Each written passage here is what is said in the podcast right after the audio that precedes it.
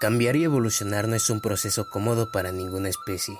Superar nuestras propensiones innatas, alterar nuestros programas genéticos y adaptarnos a las nuevas circunstancias ambientales requiere de una gran voluntad y determinación. Enfrentémoslo. El cambio es inconveniente para toda criatura, a menos que sea visto como una necesidad. Renunciar a lo viejo y abrazar lo nuevo es un gran riesgo.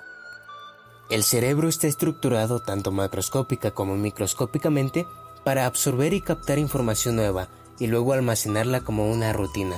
Cuando ya no aprendemos cosas nuevas o dejamos de cambiar antiguas costumbres, solo nos queda vivir en la rutina. Pero el cerebro no está diseñado simplemente para dejar de aprender. Cuando ya no actualizamos al cerebro con información nueva, este se configura de manera estructurada y se satura de programas de conducta automáticos que ya no contribuyen a la evolución. La adaptabilidad es la capacidad de cambiar. Somos inteligentes y capaces.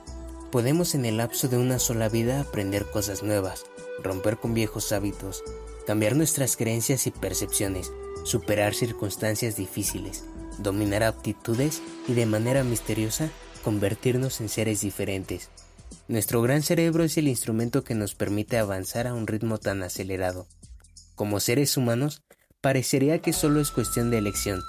Si la evolución es nuestro aporte al futuro, entonces nuestro libre albedrío es el modo que iniciamos el proceso.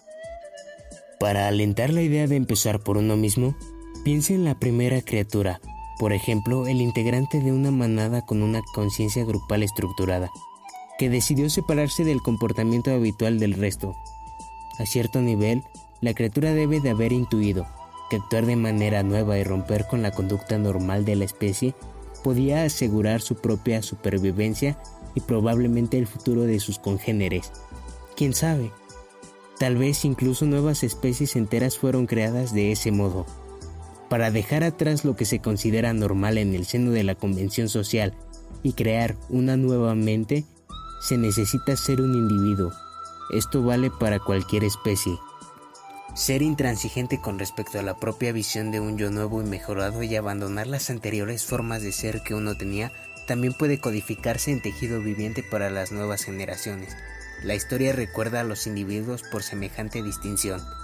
Entonces, la verdadera evolución es usar la sabiduría genética de las experiencias pasadas como materia prima para nuevos desafíos. Lo que este libro ofrece es una alternativa científicamente basada al modelo de pensamiento que nos dijo que el cerebro en esencia está configurado con circuitos que no admiten cambios, que poseemos, o mejor dicho, que somos poseídos por una especie de rigidez neuronal que se refleja en el tipo inflexible y habitual de conducta que solemos ver. La verdad es que somos maravillas de flexibilidad, de adaptabilidad y de una neuroplasticidad que nos permite reformular y reprogramar nuestras conexiones neuronales y producir las conductas que queremos. Tenemos mucho más poder para alterar nuestro propio cerebro, nuestro comportamiento, nuestra personalidad y en definitiva nuestra realidad de lo que creíamos posible. Conozco estas verdades porque he visto con mis propios ojos y he leído acerca de cómo ciertos individuos se elevaron por sobre sus circunstancias actuales, se pusieron de pie ante la realidad tal como se les presentaba e hicieron cambios significativos. Por ejemplo, el movimiento por los derechos civiles no hubiera tenido efectos de tan largo alcance si un verdadero individuo como el Dr. Martin Luther King no hubiera creído en la posibilidad de una realidad diferente.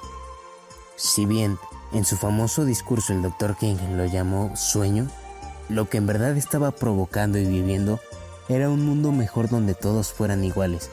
¿Cómo pudo hacerlo? Decidió instalar en su mente una nueva idea acerca de la libertad para él y para una nación, y esa idea fue más importante que las condiciones de su mundo exterior. Fue intransigente al aferrarse a esa visión. El Dr. King no deseaba alterar sus pensamientos ni sus acciones, su conducta, su lenguaje o mensaje en respuesta a nada externo a él. Nunca cambió la imagen que tenía en su interior acerca de un nuevo entorno, a pesar de su entorno exterior, aun cuando eso significara una ofensa a su cuerpo. Fue el poder de su visión lo que convenció a millones acerca de la justicia de su causa. El mundo cambió debido a él, y él no está solo. Innumerables personas cambiaron la historia mediante esfuerzos parecidos. Millones más modificaron su destino personal de un modo similar.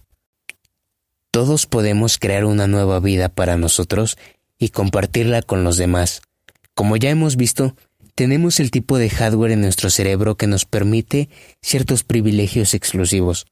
Podemos guardar un sueño o una idea en nuestra mente por largos periodos de tiempo, a pesar de las circunstancias ambientales externas. También tenemos la capacidad de instalar otras conexiones en nuestro cerebro, porque somos capaces de hacer que un pensamiento sea más real para nosotros que cualquier otra cosa en el universo. En definitiva, este es el propósito de este libro.